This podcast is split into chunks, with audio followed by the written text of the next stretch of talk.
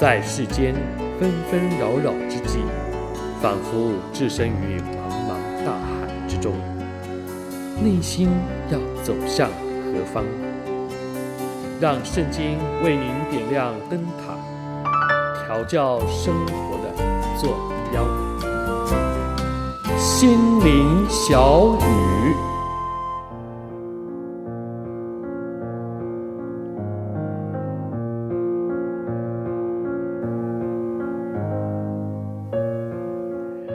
亲爱的朋友弟兄姐妹大家好，很高兴又到了心灵小语的时刻，我是志阳。不知道呢有没有过被老板劝说要好好休息的经验。曾经听说当员工听到老板这样说是最紧张最恐怖的时候，因为常常这个假期呢真的一放下去就永远放下去，不用再回来了，所以大家都不敢放假。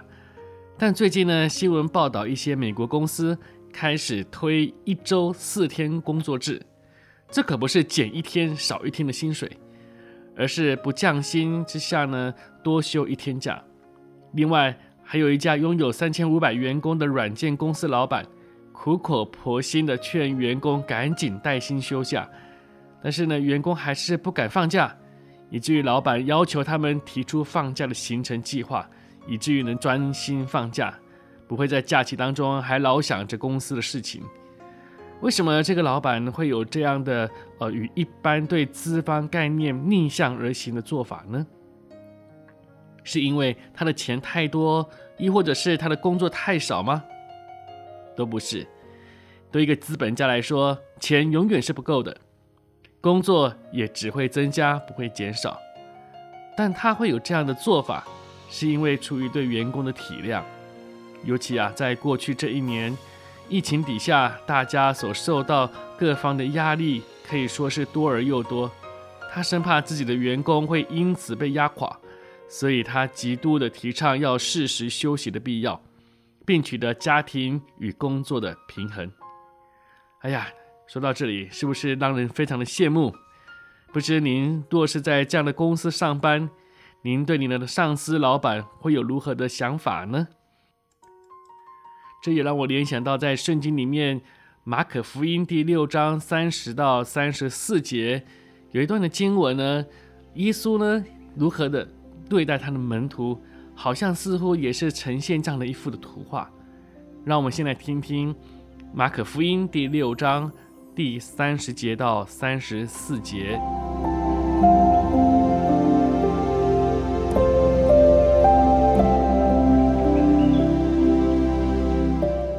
使徒聚集到耶稣那里，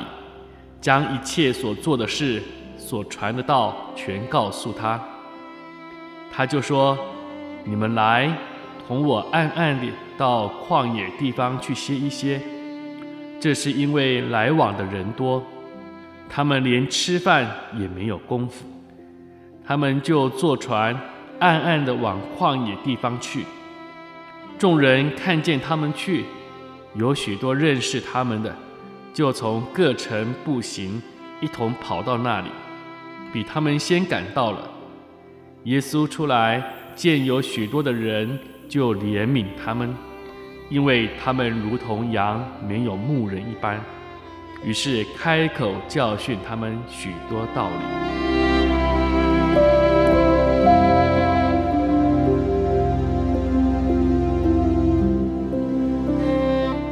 这里就说到当被耶稣差出去传福音的使徒们从外地回来，向他们的老师耶稣做工作汇报的时候，可以说是既兴奋又亢奋，因为可以说是丰盛的成果。当然这样的成果呢，不是说不需要付出任何的代价。经文描述呢，成果很高，但是呢，工作量太大。大到一个程度，连吃饭的时间都没有，因为人的需要实在太多，想必他们的身体是因为肾上腺素支撑着，但实际上是已经进入疲累的状态。当耶稣听到他们如此兴奋的汇报的时候，相信为这些门徒们能够有这样的一个经历是很开心，但主耶稣更看重的却不是那些成果，而是这些门徒身体上的需要，他们需要休息，所以耶稣并没有讲其他的话，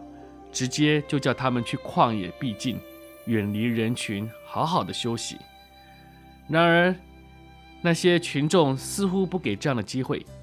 看到他们走，不是跟他们说声谢谢再见，而是到各城镇加倍宣传，把人都引到他们那里，而且速度之快都超越门徒先到他们要去的地方守着。其实啊，那些人也不是说是去看热闹，而是他们也真有实际上的需要。当主耶稣看到这些群众，就怜悯他们，好像羊没有牧人一样，所以就向他们传讲天国的讯息以及后续的医治事工。其实啊，耶稣大可让门徒和这些群众传讲福音或服侍他们，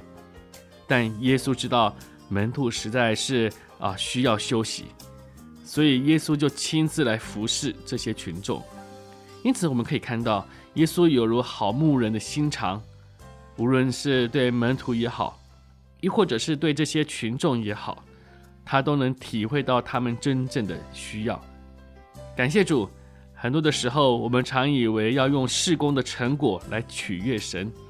但我们的大牧人耶稣确实看我们真正平衡的需要，因为有一个平衡的生活，才能够建立健康的事工，能走得更长远。求主帮助我们能体会到我们牧人的好心肠，在繁忙的工作或侍奉之下，我们也需要让自己安息，好好的享受与神独处的珍贵时光，在神的手中重新得力。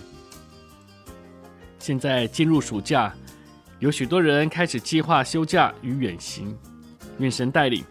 让我们都能得着恢复，然后靠着主恩典再接再厉。又到了我们心灵小语的尾声，愿神赐福您有一个愉快的一天，我们下回再见。我是志阳。